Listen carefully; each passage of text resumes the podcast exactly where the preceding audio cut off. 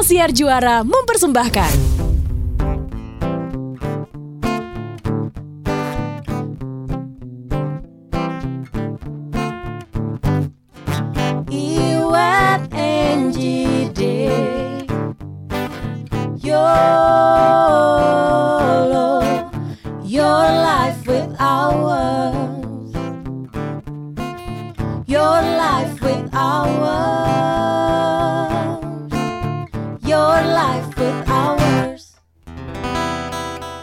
Sebentar. Rekaman podcast YOLO sama Dave dengan kuku menter gitu ya. Minder ya lo. Minder lo gue. Iya. Gue tuh juga dulu ya. Gue sih enggak, kukunya enggak minder. Jamnya bikin gue minder. Oh. Talinya kroko lagi. Biarin lah, dia tuh baru dianggap asisten loh. Itu Tapi ya krokonya stem kok. Baru gue mau bilang, itu sebenarnya kulit sapi tapi di stem kroko kan. Mending kulit perbana si stem kroko. Nah, bisa aja takut dicari sama orang pajak kan. Emang sekarang kalau pakai benda menter gitu ditanyain sama orang pajak. Lah. Resah, diam-diam resah. Gak punya sih.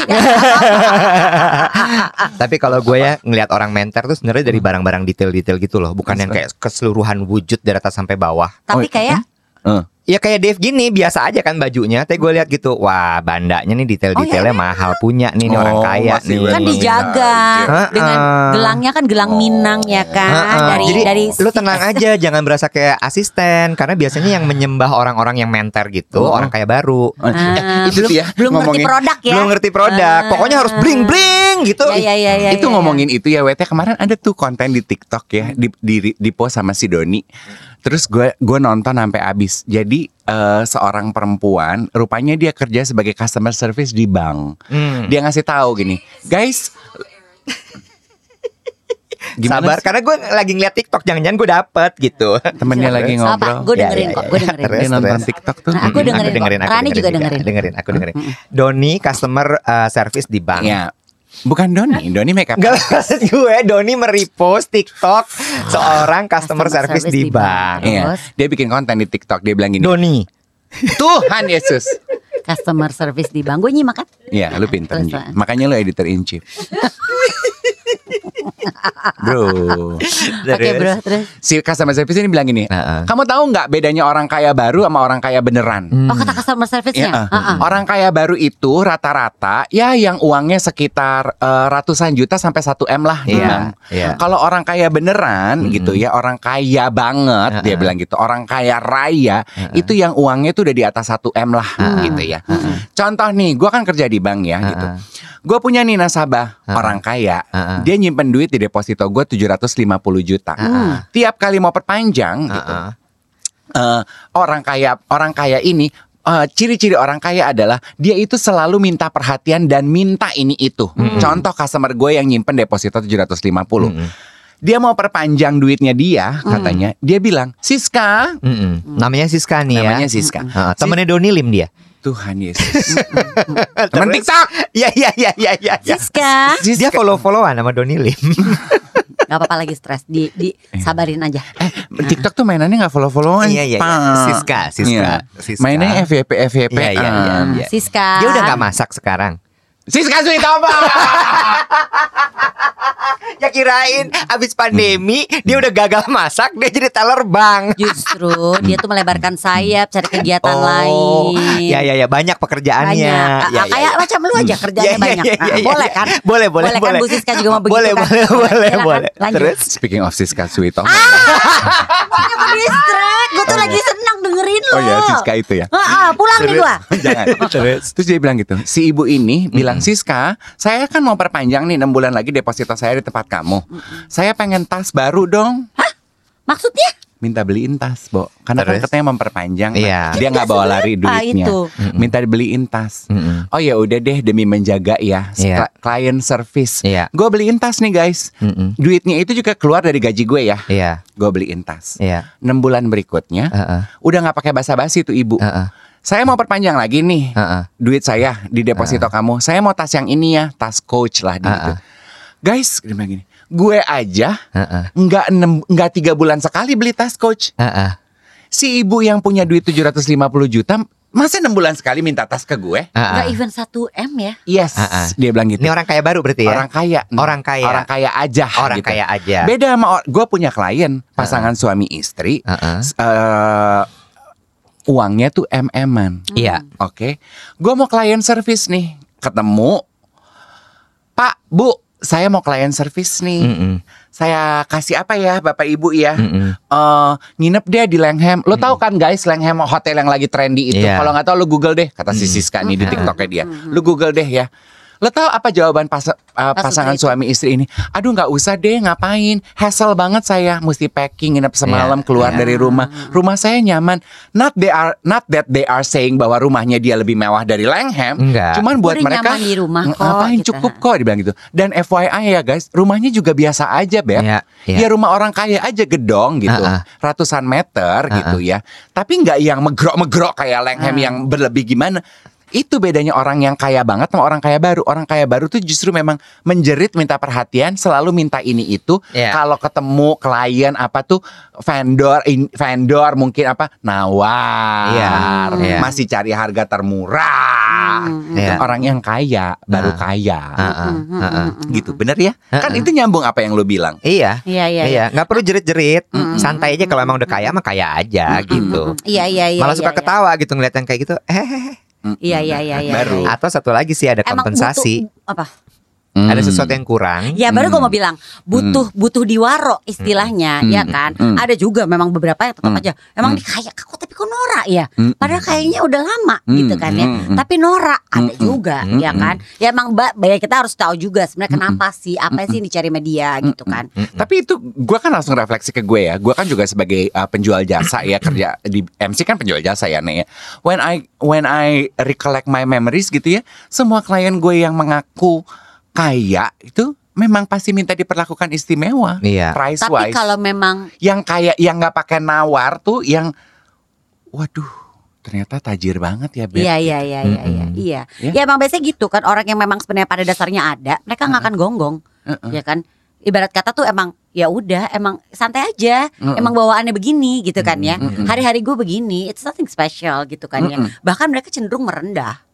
Ya kan, kayak nggak usah lah ya, nggak usah dikasih lihat lah ya gitu. Padahal mungkin kalau dibeli perhiasan gitu kan ya, kayak ada satu contoh tuh yang gue kenal, beli perhiasan, wah dandanannya emang kebiasa, biasa banget. Tapi kalau beli perhiasan, lo tau kan Benteng Jewelry kan yang di Plaza Senayan? Tahu dong. Oh dia mah bukan di depan, dibawa ke berangkas. Masuk ke dalam. Tempat spesial, gitu. Diem aja, nggak perlu. Weh sini, ayo sama aku gitu, enggak, santai aja. Apakah itu berlaku pada semua ya? Maksudnya kalau tadi kan yang kita omongin kaya ya, duit. Yang menjerit minta perhatian biasanya nggak terlalu kaya. Apakah itu berlaku pada semua dalam arti yang cantik banget biasanya nggak terlalu menjerit minta perhatian. Yes. Yang biasanya usaha untuk dapat pengakuan, yang cantiknya sedang-sedang aja. Intinya yang di kantor terlalu gonggong, pengen dianggap pinter, banyak tingkah, banyak pola, biasanya sebenarnya nggak pinter-pinter banget. Yang pinter banget mah sekut-sekut aja. Gitu juga nggak sih? Kalau gue ya, gue akan berangkat dari bagaimana dia memahami dirinya dan juga dia menilai value dirinya menurut gue. Aduh, berat nih. Menurut gue ya, menurut gue gitu. Gimana tuh? Balik lagi tuh tadi, kalau misalnya emang dia udah pintar, dia tahu persis. Gini, Panasonic orang Angie itu singkong goreng. Ngeri enak. Katanya masuk deh, yuk. Panggil. Sini suruh masuk. Kalau gue mikir gini, kalau orang yang udah content gitu ya, alias dia udah tahu banget, fulfill, dia tahu dirinya seperti apa. Dia nggak perlu kayak begitu-begituan tuh. Dia nggak perlu pengakuan, dia nggak perlu menunjukkan, karena dia tahu persis bahwa diri gue tuh ya begini. Gue punya kelebihan ini, gue punya kekurangan ini, gitu kan. Dan dia akan emphasize mana yang memang kelebihannya dia dan nggak perlu menutupi kekurangannya dia, gitu. Itu satu. Sehingga balik lagi misalnya di kantor gitu ya, ya dia akan chill aja, dia mengerjakan pekerjaannya dengan baik dan benar, dan itu pasti akan ketahuan. Oh ini kerjaannya dia, bukan kerjaannya orang lain. Meanwhile untuk orang yang ternyata tidak punya skill, kalau di kantor dia akan sibuk, karena dia tahu gitu bahwa wah gue nggak bisa nih ini tuh segala macam. Akhirnya apakah dia menjilat, apakah dia berusaha untuk selalu terlihat dan lain sebagainya gitu. Sama satu lagi ya balik lagi ke orang kaya ya, menurut gue juga kayak Kalau dia udah tahu persis gitu bahwa oh uang gue segini, gue punya harta ini itu segala macam, kenapa gue harus teriak-teriak lagi? Biar apa gitu? Karena mereka juga paham bahwa orang itu dihargai bukan karena hartanya, yang gitu-gitu loh. Balik lagi ke contentment sih. Sama satu lagi ya, kecenderungan orang itu ini secara psikologis menurut gue. Ketika ada yang kurang di dalam diri mereka kan pasti mereka compensate ya, untuk menutupi kekurangan itu. Iya dong. Apakah bentuknya kemudian jadi dandan? Apakah bentuknya kemudian nanti jadi pokoknya lebih aja? Orang kan memang seneng ya pastinya jadi center of attraction. That's why kan kayaknya butuh pengakuan tuh juga penting banget kan. Karena kan di saat lu diaku lu dapat perhatian ya kan. Ya itu tujuannya kali ya gitu. Mungkin something yang memang kalau dari segi psikologinya dia yang dia mungkin nggak mendapat, ada yang hilang yang dia butuhkan diakui. Balik lagi kita suka banget. Makanya nih ya, gue sebagai orang tua tuh suka berpikir, waktu itu gue ngobrol sama seorang psikiater namanya Dr. William. Aduh gue seneng banget ngobrol sama dokter. Bukan. Lo nggak sopan ini. Gue nggak tahu kalau sekarang Om William tuh udah jadi dokter juga. Beda. Oh, beda. Om William masih jualan rendah. Lo kalau udah kenal jangan pakai si, langsung sebut nama aja, nggak sopan manggil orang si. Gue tuh sampai takut namanya ini salah ya. Psikiater, panggil aja langsung kiater. Sopan, si kancil kali. Oh itu maksudnya, aku baru nangkep. Psikolog? Kolok. Kolok aja panggil kalau udah kenal. Aku baru ngobrol sama kolok. Berarti kalau sinaps lu juga gak sopan tuh. Kemarin lo bahas sinaps dia tuh. Aku ngobrol sama Dr. William Suryaatmaja SPKJ. Apa dia pekerjaannya? Kiater. Paham ya Sobat Yola ya? Paham ya? Ya. Lo kalau punya masalah jangan curhat sama teman, tapi curhat sama kolok. Tapi kalau lo butuh pengobatan lo kiater. Ya kan? Paham ya? Pinter lo. Lanjut. Kita yang pinter apa dia? Kita dikit bodoh ya. Dokter William kata apa? Dokter William bilang waktu itu emang kita ngebahas soal depresi pada anak-anak. Yang terjadi adalah kayak gini. Kita tuh sekarang hidup di zaman dimana kita tuh bisa melihat kesuksesan bukan cuma teman kita, bukan cuma anggota keluarga yang lain gitu. Bahkan orang-orang tuh kayaknya, kok di umur gue anak itu, si orang ini udah begini ya. Itu kan tampak nyata jelas ya, thanks to social media. Nah balik lagi, yang dibutuhkan sama anak-anak adalah kalau anak-anak itu di saat hidupnya, di masa pertumbuhannya divalidasi sama orang tuanya. Mereka tuh gak butuh pengakuan dari orang lain. Emang kuncinya balik lagi kalau kita mau mundur ya. Mundur kan ya, rewind. Iya. Lo tuh balik lagi ke rumah, lo tuh mendapatkan validasi gak sih dari orang tua? Kan sebenarnya awalnya dari situ. Yang dibutuhkan dari seorang anak adalah validasi dari orang tuanya dulu. Di saat sekarang nih misalnya, lo nih sebagai anak nih ya, ya atau lo sebagai orang tua yang punya anak, lo sering tidak memvalidasi perasaan anak lo. Itu tuh bisa kayak cikal bakal dia bisa stres, dia bisa depresi ujungnya. Divalidasi aja, tapi tidak boleh berlebihan. Kata Dr. William itu. Jadi ibarat kiater. Yang pekerjaannya adalah Dr. William, dokter spesialis SPKJ yang adalah kiater. Ya. Ibarat kata itu kayak pendulum. Kan lu kita jadi karang bego juga. Kalau bingung gitu ya. Aku mau pakai kata-kata sang tuh berarti dia penting. Sang kiater. Ya. That's the way to do it. Berarti kalau orang-orang yang sakit jiwa kopat ya? Iya kopat bener. Kalau kenal, ya kalau lo nggak kenal lo boleh panggil psikopat. Iya. Kasar. Okay. Mungkin karena gue baru kenal sama Dokter William, boleh gue panggilnya psikiater ya? Boleh, tapi boleh ya. Biar agak bener. Kan kita yang goblok ya. Aduh kesel, boleh gue lanjut. Jadi ibarat kata tuh kita tuh sama anak tuh harus seperti pendulum. Sedih, gak boleh juga kita juga terus-terus mau pendulum apaan sih Bo? Sorry pendulum yang ke kiri ke kanan gitu. Oh oke. Lu kecilnya di mana sih? Mainnya kelereng. Bisa pada jadi pendulum. Lu tuh harus di tengah-tengah. Sekolah di Menteng atau pendulum? Siapa yang bilang di Halim gue sekolah? Yang sekolah di Menteng Obama tahu? Iya. Lu bilang lu katanya mainnya di pendut. Itu rumah nenek gue. Sekolah gue di Halim. Oh iya. Jauh juga ya dia. mainnya. Biarin lah, kenapa sih? Kayak lu bilang lu orang Manado, tapi lu gede di Depok. Oh, sama di apa tuh? Salatiga dapat 7. Tenang, santai, don't get mad, don't be angry. Gue selesai nih, gue ada cerita sama Dr. William nih. Lanjut Dr. William. Kesel. Yang profesinya adalah psikiater ya, inget ya, karena gue di dekat. Ya, kalau gue belum terlalu dekat, gue boleh pakai si psikiater. Iya. Oke, puas hidup lo. Bentar lagi gue dibakar hidup-hidup. Habis ini gue lanjutin tentang psikiater itu. Aku takut. Oke, lanjut ya gue ya membahas tentang obrolan gue sama Dr. William yang adalah seorang psikiater ya, karena gue udah dekat. Kalau gue belum kenal, boleh gue pakai psikiater tuh dia, gitu kan? Terus, boleh.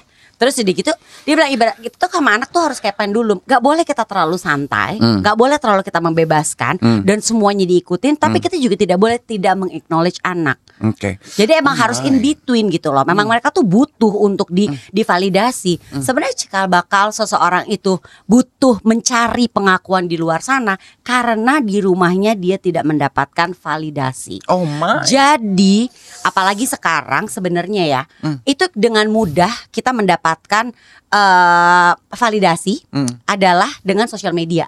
You post something langsung, ih keren banget Mas Dave, emang bener banget ya apa yang Mas Dave bilang nih gitu kan ya. Terus lo langsung seneng dong. Bohong banget kalau lo abis posting sesuatu likes-nya nggak dapat banyak, lo nggak happy. Iya happy. Iya kan. Happy, nah happy. Itu salah satu bentuk validasi buat seseorang.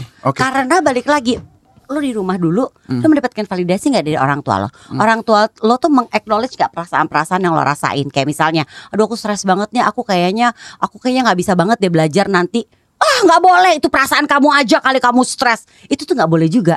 Harus dipahami juga, bukan berarti diikutin ya sebenarnya ya. Validasi itu berarti diakui ya, acknowledge ya, gitu kayak gini, ya. Oh kenapa kamu stres?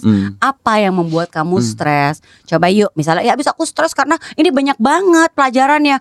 Oh coba deh kamu mulai cicil dari sekarang, belajar dari sekarang supaya nanti kamu gak stres. Ya mungkin kamu stres karena ini. Jadi diakui, diterima kondisinya dia stres, tapi dikasih jalan keluar juga. Gitu. Aduh itu make sense banget ya, karena ini diskusi gue sama manajer gue nih. Gue melihat ada satu teman gue, gak usah lo sebut. Manajer lo Mbak Siska? Enggak, itu customer service. Oh iya bener-bener. Mati. Ada satu ada teman gue nih ya, dia baru sukses. Masih terngiang-ngiang sama Siska. Ngomongin Mbak Siska Suyatma dikit mau gak? Awas ya lo, sampai panjang. Jauh banget. Gue telanjangin lo. Ya udah, panjang. Jauh banget nih, jauh nih. Terus temen gue sukses, kita melihat kelakuan temen gue, terus diskusi gitu. Apa ya yang dia cari ya Mbak sebetulnya? Terus bermuara pada itu, pengakuan. Dia mencari karena dia tidak mendapatkan validasi dari kedua orang tuanya di rumah. Kenapa nih maksudnya? Lo ngomongin gue ya Mbawati. Abis ini. Kalau lo berasa relate ya, why not? Kerap terjadi di ibu kota. Kerap terjadi di podcast kita. Gue sama Angie barusan ngebahas di mobil. Gue tuh suka merasa bahwa gue ngomongin diri gue sendiri loh. Atau si Iwet sama si Angie ngomongin diri gue. Iya gue juga, kata si Angie. Kita kayak reflect back. Gue ngomongin teman gue, dia udah sukses membuat event gitu ya, diakui banyak orang, validasi dong. Iya dong. Eventnya baru selesai, udah mau bikin lagi, udah sibuk, udah kelabakan, mau apa lagi ya, mau apa lagi, mencemplungkan diri dalam event orang lain. Bahkan dia sendiri istilahnya belum menikmati hasil kesuksesannya. Gue gini, nek tenang, nikmati dulu sukses lu yang kemarin. Lu nggak pengen, don't you want to bathe in your success gitu? Nikmati dulu dong. Gue aja yang cuma datang partisipasi berhari-hari loh, gue euforianya. Ini enggak, udah langsung menceburkan diri dalam the next big project. Gue membahas ketahuan temen yang mana yang diomongin. Bukan gue ternyata. Ternyata bukan gue. Dan ternyata temen yang ini tuh jadi topik pembahasan dari beberapa tema podcast kita ya. Iya. Nanti orang yang sama. Oke, silakan. Terus kita akan belajar dari pengalaman hidup teman kita. Terus kalau mau aku enggak jadi ngomong. Terus don't you want to bathe in your success? Always on time. Always on time. Always in search of the next big thing gitu kan. Terus gue membahas sama Mbak Wati, apa yang dia cari ya Mbak ya? Ternyata itu ya, nyambung sama yang diomongin Angie, validasi yang dia jadi craving for that validation. Kalau di track back mungkin karena dia tidak mendapatkan validasi dari orang tuanya. Gue coba ya jump in di topik ini. Kemarin abis gue bahas nih, aduh ini gimana ya, how to put this supaya jadi wise dan gak ngejudge orang. Loh, podcast kita nih gila sekali loh bahasannya. Kalau sampai kita gak nomor satu di planetarium, planetarium gak ada podcast. Bahaya loh. Bukan planetarium. Dalam banget loh. Gimana ya ngomongnya ya? Oke gini-gini. Oke, gue gak bermaksud ngejudge atau apa ya, tapi ada perbedaan antara gay people era 80-90 sama 2000-an gitu ya. Era, oh gini deh, eranya Cher and Madonna, sama eranya Britney dan Lady Gaga. Oke. Ya, gitu ya. Kan itu udah different era banget. Lady Gaga, Beyonce dan sebagainya gitu. Oke. Kalau eranya Cher sama Madonna, itu kan dihujat ya, Bo. 70s ya. Sehingga akhirnya apa yang Cher, Madonna sama Britney itu di satu era tuh. Baru Lady Gaga itu belakang. Sehingga mereka benar-benar harus sangat perfect. Bener nggak? Kalau lu mau jadi hairdresser, lu harus jadi hairdresser yang paling perfect. Nggak boleh ada salah. Lu meticulous banget segala macam. Itu tuntutan lo. Karena kalau nggak, abis lu dirajam orang. Ya kan? Kalau lo adalah seorang, lo kerja di nanda, istilah nanda kan, nanda kantoran, nanda korporat, nanda korporasi, lo harus jadi bos yang nggak punya salah, bener? Betul. Tapi kalau yang eranya Lady Gaga, Beyonce, Katy Perry dan sebagainya, itu kan message-nya mereka embrace yourself, be proud, and the brave, sehingga mereka lebih relax. Terserah, gue mau salah ya, I'm just a human. Accept me, this is who I am, the way I am, segala macam gitu. Nah, menurut gue ini ada kaitannya nih. Kenapa? Gay people gitu ya, itu kan sering sekali dibully pada masa kecilnya. Membutuhkan validasi. Betul. Kalau dia nggak mau dibully, maka dia harus pintar, dia harus berprestasi, dia harus begini, dia harus begitu. Karena untuk menutupi kebedaannya dia, perbedaannya dia. Nah menurut gue bisa jadi ini ada kaitannya dengan itu. True. Sebetulnya kalau mau digedein ya, betul apa yang dibilang Iwet. Tadi kan di pembahasannya tuh kasus eksperimennya tuh adalah gay people. Tapi kalau mau digedein, minoritas tuh begitu tuh. Iya kan? Ya. Minoritas. Tapi kalau kita mau lihat sekarang, karena kita tuh craving for validation. Yes. Dengan adanya diversity lah apa segala macam itu. Orang dan gaya parentingnya orang tua zaman sekarang kan udah berbeda. Mereka kan udah banyak belajar. Dimana yang paling gampang deh, anak tuh divalidasi perasaan apapun. Mereka makanya mungkin lebih woles, lebih agak santai. Ya kan? Gak tahu ya, tapi bisa jadi Dave, temen lo yang lo ceritain tadi, udahlah dia di, kan lingkungan sekolah, pendidikan tuh kan lebih besar pada rumahnya kan. Ketika dia balik ke rumah juga dia dianggap berbeda mungkin, sehingga tidak mendapatkan validasi lagi. Baliklah, sementara kan kalau kita ngomongin zaman sekarang, kalau kita mau ngomongin soal gay people deh, banyak kan orang tua yang sekarang udah menerima kondisi misalnya anak yang gay, gitu, di embrace, gitu kan, divalidasi, gitu kan. Nah mungkin itu salah satu faktor-faktornya kali ya, perbedaan pola asuh yang terjadi sekarang sama dulu. Kalau dulu kan kita ditempa mati-matian. Aduh aku capek, aku nggak bisa, aku kayaknya stres gitu kan. Ya kan kalau sekarang kenapa sayang? Kamu butuh apa gitu kan? Jadi memang mereka merasa udah perasaan yang dia rasain selama ini diakuin, nggak dianggap, yang dianggap nggak ada gitu kan nggak diacuh, nggak diignore. Tapi betul poinnya Angie, gue tuh menaruh harapan besar. Pelin-pelan deh lo, gue bener Angie bener, nggak bisa gitu dong. Lah kan gue sayang sama semuanya. Nanti kalau gue pilih Angie doang, oh Iwet enggak. Lanjut. Tadi omongannya asik banget. Iwet enggak. Coba lagi. Kan lo suka gitu tuh kalau Iwet gini. Gue setuju apa yang diomongin dia. Gue enggak. Oh sama yang gue omongin nggak setuju. Ini. Bentar lagi gue lupa nih ngomong apa. Ya tadi lo setuju sama gue soal validasi. Ya bahwa orang tua zaman sekarang itu kan udah lebih bijaksana. Gue tuh makanya aduh semoga Tuhan berikan gue umur panjangnya. Gue tuh pengen melihat dan gue yakin sekali generasi di bawah gue nih yang dididik oleh orang tua yang udah bijaksana seperti kata Angie akan menjadi generasi yang jauh lebih updated dan upgraded daripada generasi kita nih. Nah abis ini kita balik lagi ya. Lo yang harus ngomong Ji. Iya, tadi gue terakhir ngomong apa sih? Validasi orang tua zaman sekarang udah makin bijaksana. Okay. Nah, sekarang kan suka ada orang tuh suka bilang, aduh Gen Z, apalagi nanti generasi Alpha udah nggak paham lagi deh. Apa-apa mental breakdown, apa-apa ngerasanya kayaknya, aduh aku tuh nggak di apa ya, nggak self love. Aku tuh kayaknya terlalu memberikan pressure besar terhadap diri aku. Tapi nggak juga.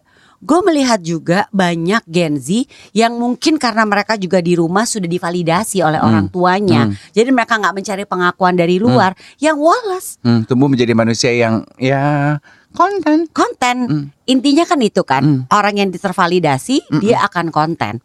Ya mungkin sekarang kita juga sebenarnya banyak melihat, jadi kayak kadang-kadang suka pukul rata nih. Tadinya kan gue aduh Gen Z ya kayaknya lemah banget. Enggak juga. Enggak juga. Di saat sekarang udah mulai, mungkin gue kali ikut bertumbuh dengan Gen Z ya, dengan anak, kebetulan anak gue Gen Z. Gak semua loh ternyata Gen Z itu seperti itu, yang butuh pengakuan, lembek, apa namanya, cengeng. Enggak juga. Ada juga mereka tetap menempa diri mereka dengan yang enggak, gue harus tetap gitu loh, harus tetap bisa kok. Ada ternyata. Memang balik lagi, balik ke rumah. Gimana lo di rumah diperlakukan, apa namanya, gimana lo, iya kita pola asuh yang itu kan gimana memberikan pola asuh yang benar untuk anak-anak kita gitu, untuk si Gen Z maupun Gen Alpha. I have big hopes untuk generasi-generasi itu, tapi kuncinya adalah di orang tuanya. Tapi kan berarti sebetulnya ya, benang merah dari obrolan kita hari ini adalah kelakuan. Kalau kita mau mencoba membaca gitu ya kelakuan kita nih di kehidupan manusia-manusia ini, kita tuh semua si miskin, si orang kaya baru. Jadi lo gak deket ya?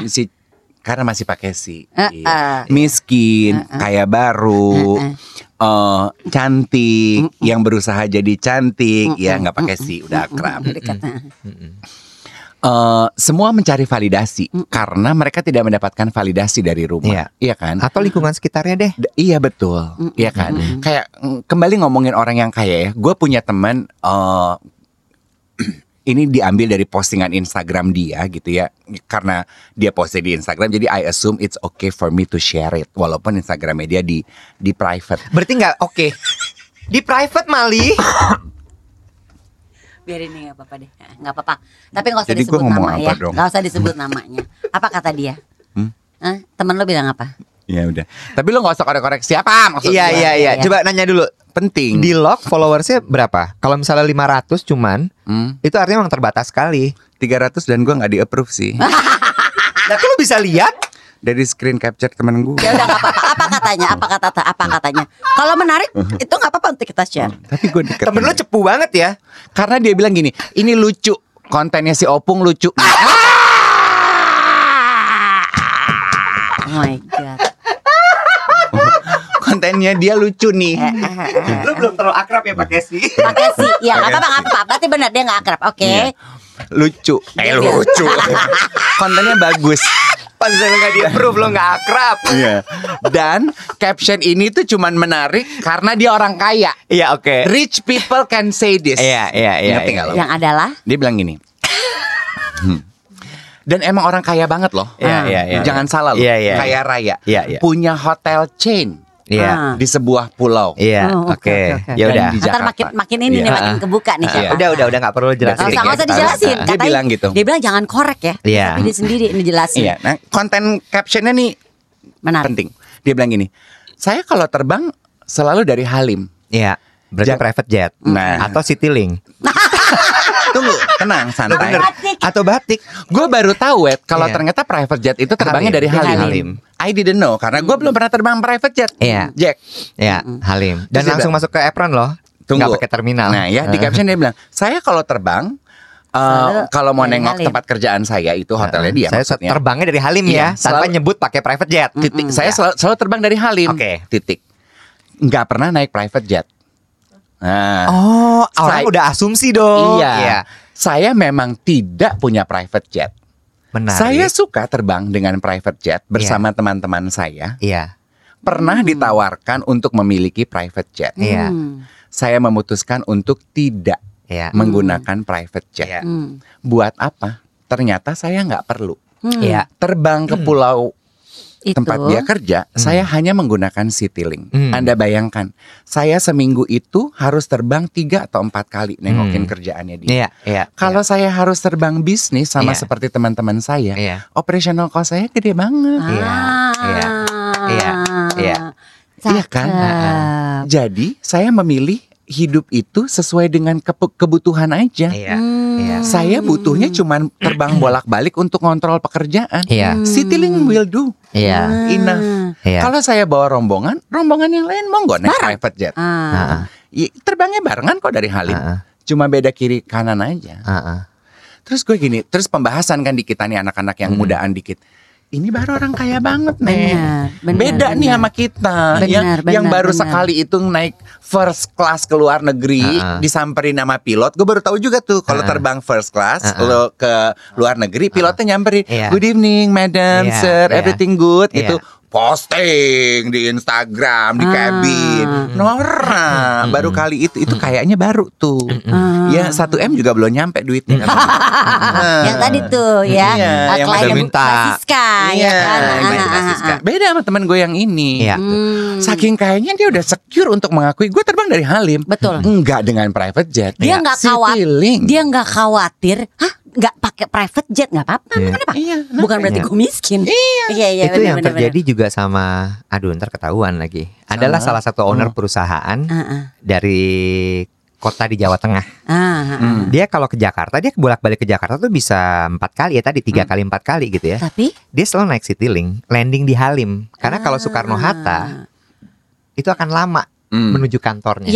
Paham. Jadi dia selalu terbang pakai pesawat yang sama. Jadi misalnya yang jam 5 pagi atau jam 6 pagi karena jam 6 pagi itu yang landingnya di Halim. Selalu begitu. Karena ya dia cuma bilang gini, satu, OPEX-nya akan mahal kalau dia naik bisnis. Kedua, pesawat bisnis akan landingnya di Soekarno-Hatta. Menuju ke SCBD kantornya di Jakarta takes time. Kalau dari Halim cepat. Kayak agak malu gak sih di saat banyak orang yang suka posting-posting di lo naik pesawat di apa namanya, di first class atau business class apa, sementara orang-orang yang kaya, beneran kaya mah santai aja. Tapi balik lagi ya, sebenarnya kalau gue gak validasi kan, gue sebenarnya gini, tapi gue gak mau ngejudge mereka juga. Mereka butuh itu. Ya karena mereka lagi butuh validasi. Dan diin yang apa-apa kan emang kebutuhannya sekarang itu adalah divalidasi. Ya kan? Waduh, cuman tapi hari ini tuh now I know. Jadi gue udah gak ngejudge lagi orang yang posting foto di airline, posting foto pakai jam mewah gitu. Dia memang lagi cari validasinya. Gue udah ngerti yang lagi dicari sama dia itu ya gak apa-apa sok atau biarin aja gitu kan. It dawned on me, udah gak judgmental gue. Seperti mungkin sekarang kalau lo, apa yang lo cari dalam hidup lo? Udah gak ada, Nji. Semua validasi dalam hidup gue udah pernah gue dapatkan dan gue nikmati mungkin ya. Nah, ini sebenarnya salah satu obrolan yang kita gue bahas sama laki gue. Jadi sekarang kan laki lu ngomongin gue sama laki lu. Ngapain? Terus jadi kan laki gue sekarang lagi banyak kerjaan sebagai komentatornya dia kan ya.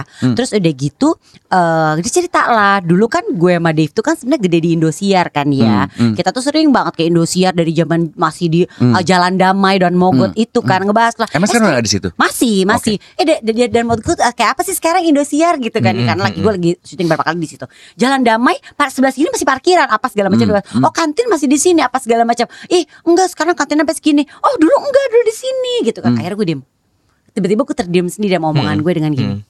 Oh, gue tuh di Indosiar tuh dari zaman gue masih main sinetron tahun 95. Lanjut sampai akhirnya program terakhir gue di Indosiar adalah Kiss Bersama Lo. Dan kita menyudahi Kiss itu di tahun 2005 akhir. Pokoknya kan waktu itu gue abis beranak kan. Abis gue punya Jema kan 2005 akhir. Kucing kali ya beranak.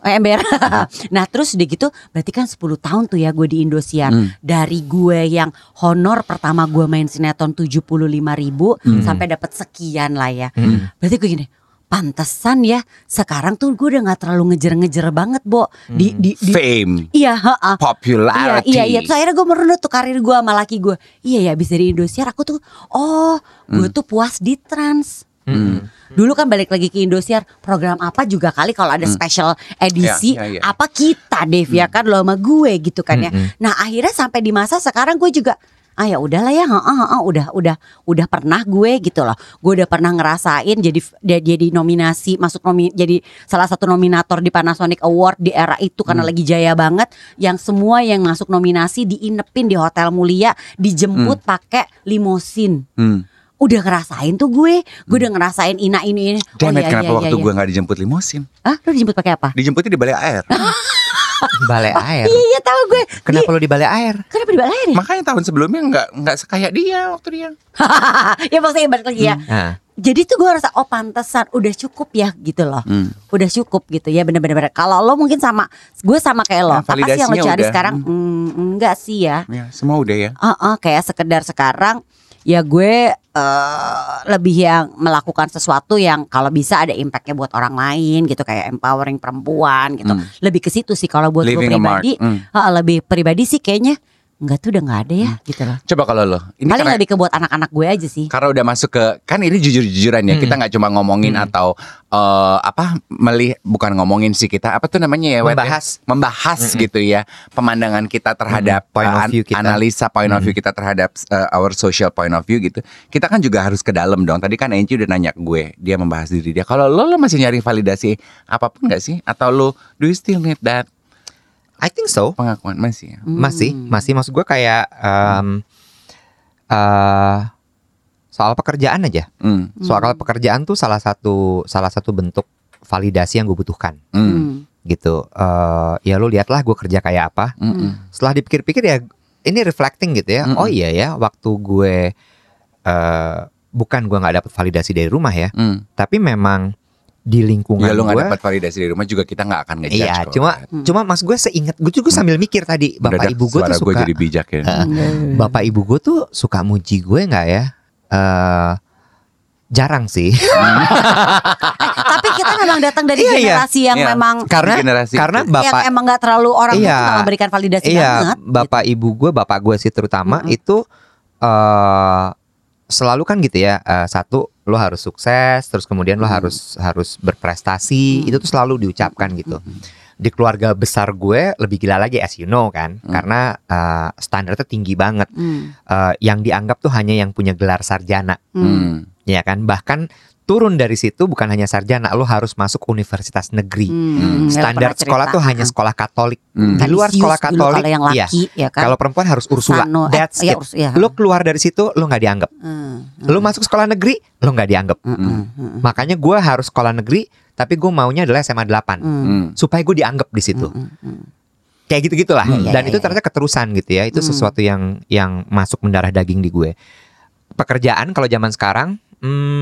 Udah sih cuman pekerjaan. Maksud gue kayak gini ya, mobil gue belum ganti loh sampai sekarang. Iya gak? Kalau misalnya mau dibandingin sama temen-temen gue yang mentor-mentor itu, iya gak sih? Gue cuman gini, gue masih aman dengan mobil ini. Ini durability-nya tinggi banget, gak takut banjir segala macam. Ya, jadi bener-bener. Validasi lu bukan ke kebendaan, bukan ke harta. Bukan. Gitu nah ya. Kalau misalnya lu lihat gue beli barang bermerek, itu pasti gue lagi stres. Bukan ke harta tapi ke tahta. Bisa juga. Iya. Tapi bener, pasti kan harta, tahta dan wanita. Dikit gitu lagi. Kan, ya? Nggak, tapi gitu mas gue, terus gue jadi sadar juga sekarang gitu ya. Kalau gue lagi stres banget, itu kan kadang-kadang stres itu karena lo berasa powerless. Tapi ketika lo beli barang bermerek, lo ngerasa kayak I have power. Bener. Ngantuk lo denger cerita gue. Terlaluan emang bener-bener. Oksigen kurang. Tapi gitu kalau gue. Jadi validasi gue di pekerjaan sih terutama. Berarti kalau misalnya nih, kalau di gue ya. So gue brave of you to acknowledge that. Iya. Boleh kita tepuk tangan dulu buat Iwet. Jadi lu ngerti kan kenapa gue mau beli sepatu tadi? Paham ya. Lagi stres. Aku tahu kok, aku tahu. Enggak, sekarang gue ngerti kenapa tiba-tiba lu punya YouTube program baru. Kenapa ya? Karena lu butuh validasi. Iya. Balik. Itu ada alasan lain sih. Gong kedua ya. Karena dia kepikiran terus pasti ini sama YouTube ini. Lo tahu kan teman kita. Oke, tapi gue mau nanya sama Dave nih sekarang. Kalau misalnya sekarang ini ya, orang kan lo pernah ada di posisi di mana orang semua tahu lo. Kalau lo ketemu orang sekarang orang nggak tahu lo, does it matter for you? Enggak. Sama gue juga enggak. It doesn't bug me. Malah anymore. Gue udah menyadari bahwa enggak, orang nggak tahu gue kok gitu loh. It doesn't bug me. Kalau tiba-tiba, Mbak, aduh kayaknya Mbak artis dulu. Iya. Udah enggak kok sekarang. Gue gitu. Iya. Lah Ji, tadi gue cerita sama Angie Wet di mobil. Minggu lalu gue ajak jadi bintang tamu sama Karen di Trans TV. Udah nih gue sebutin ya. Saking gue udah, saking itu kan semua udah anak-anak milenial sama Gen Z semua tuh yang kerja di TV ya. Gue kan ada masanya gue pegang program pagi sampai malam nih di Trans. Bukan lagi. Udah deh ya kenyang. Gue pergi ke situ after so many moons. Oh datang? Gue datang karena syutingnya di Trans. Gue sama manajer gue. Gue udah ada di situ 1 jam Rani. Gue udah masuk ke dalam studio tempat syuting berada. Mereka udah countdown 5 menitnya gitu. Live. Mas Karen, ayo siap-siap masuk ke Mas Karen pasang clip on. Bintang tamu satu lagi siap, siapa ya? Devandrik. Orangnya mana ya? Lu depan mukanya. Gue ada di situ udah 1 jam. Sakit orang gak kenal gue sama manajer gue. Sama Desi Ratnasari kan juga kan. Dan gue tuh gak problem. Gue gini, saya udah di sini. Manajer gue kan masih Scorpio nyolot gini. Kita sih udah dari tadi ya di sini ya, tapi gak ada yang nyamperin kita. Gue gini, tenang, don't get mad. Emang udah bukan waktunya kita. Nobody knows us. Dan my friend being a good friend he is gitu, dia memperkenalkan gue ke semua orang gitu, kenal-kenal gitu. Dan I can tell dari raut wajah mereka juga, mereka menyambut gue tuh kayak yang oke, I'm not going to see you again tomorrow, so why bother gitu. Dan buat gue it's not a big deal gitu. Gue udah gue udah gak butuh validasi itu. Oke, berarti dari obrolan kita hari ini, buat para sobat YOLO yang memang sudah menjadi orang tua atau mungkin menjadi calon orang tua, inget ya, memvalidasi anak-anak kita itu penting loh, ya, supaya tujuannya apa? Nanti basically di kehidupan nyatanya mereka juga butuh validasi juga, akan mencari validasi yang kita nggak tahu apa yang mungkin pas dan cocok buat mereka, tapi pas semuanya, nggak berlebih, ya kan? Dan mereka ngerasa bahwa semuanya, oh ya udah pas, udah cukup gitu loh. Ini mungkin nggak, jadi sebenarnya gini. Bukan cuma validasi yang dikejar, tapi hal lain, misalnya prestasi, mereka mengejar karya, mereka mengejar uang, ya kan? Gak apa-apa. Tapi bukan cuma validasi semata yang mereka kejar, bahaya loh. Dan nggak menjadi itu, dan nggak menjadi budak validasi. Yes, itu dia bahaya loh. Kalau sampai basic dari semua yang dikerjakan nantinya dalam kehidupan anak-anak ini adalah validasi dari orang lain, itu lebih bahaya. Apalagi sekarang kerja tuh udah nggak ada yang pakai dasi. Bener juga dong.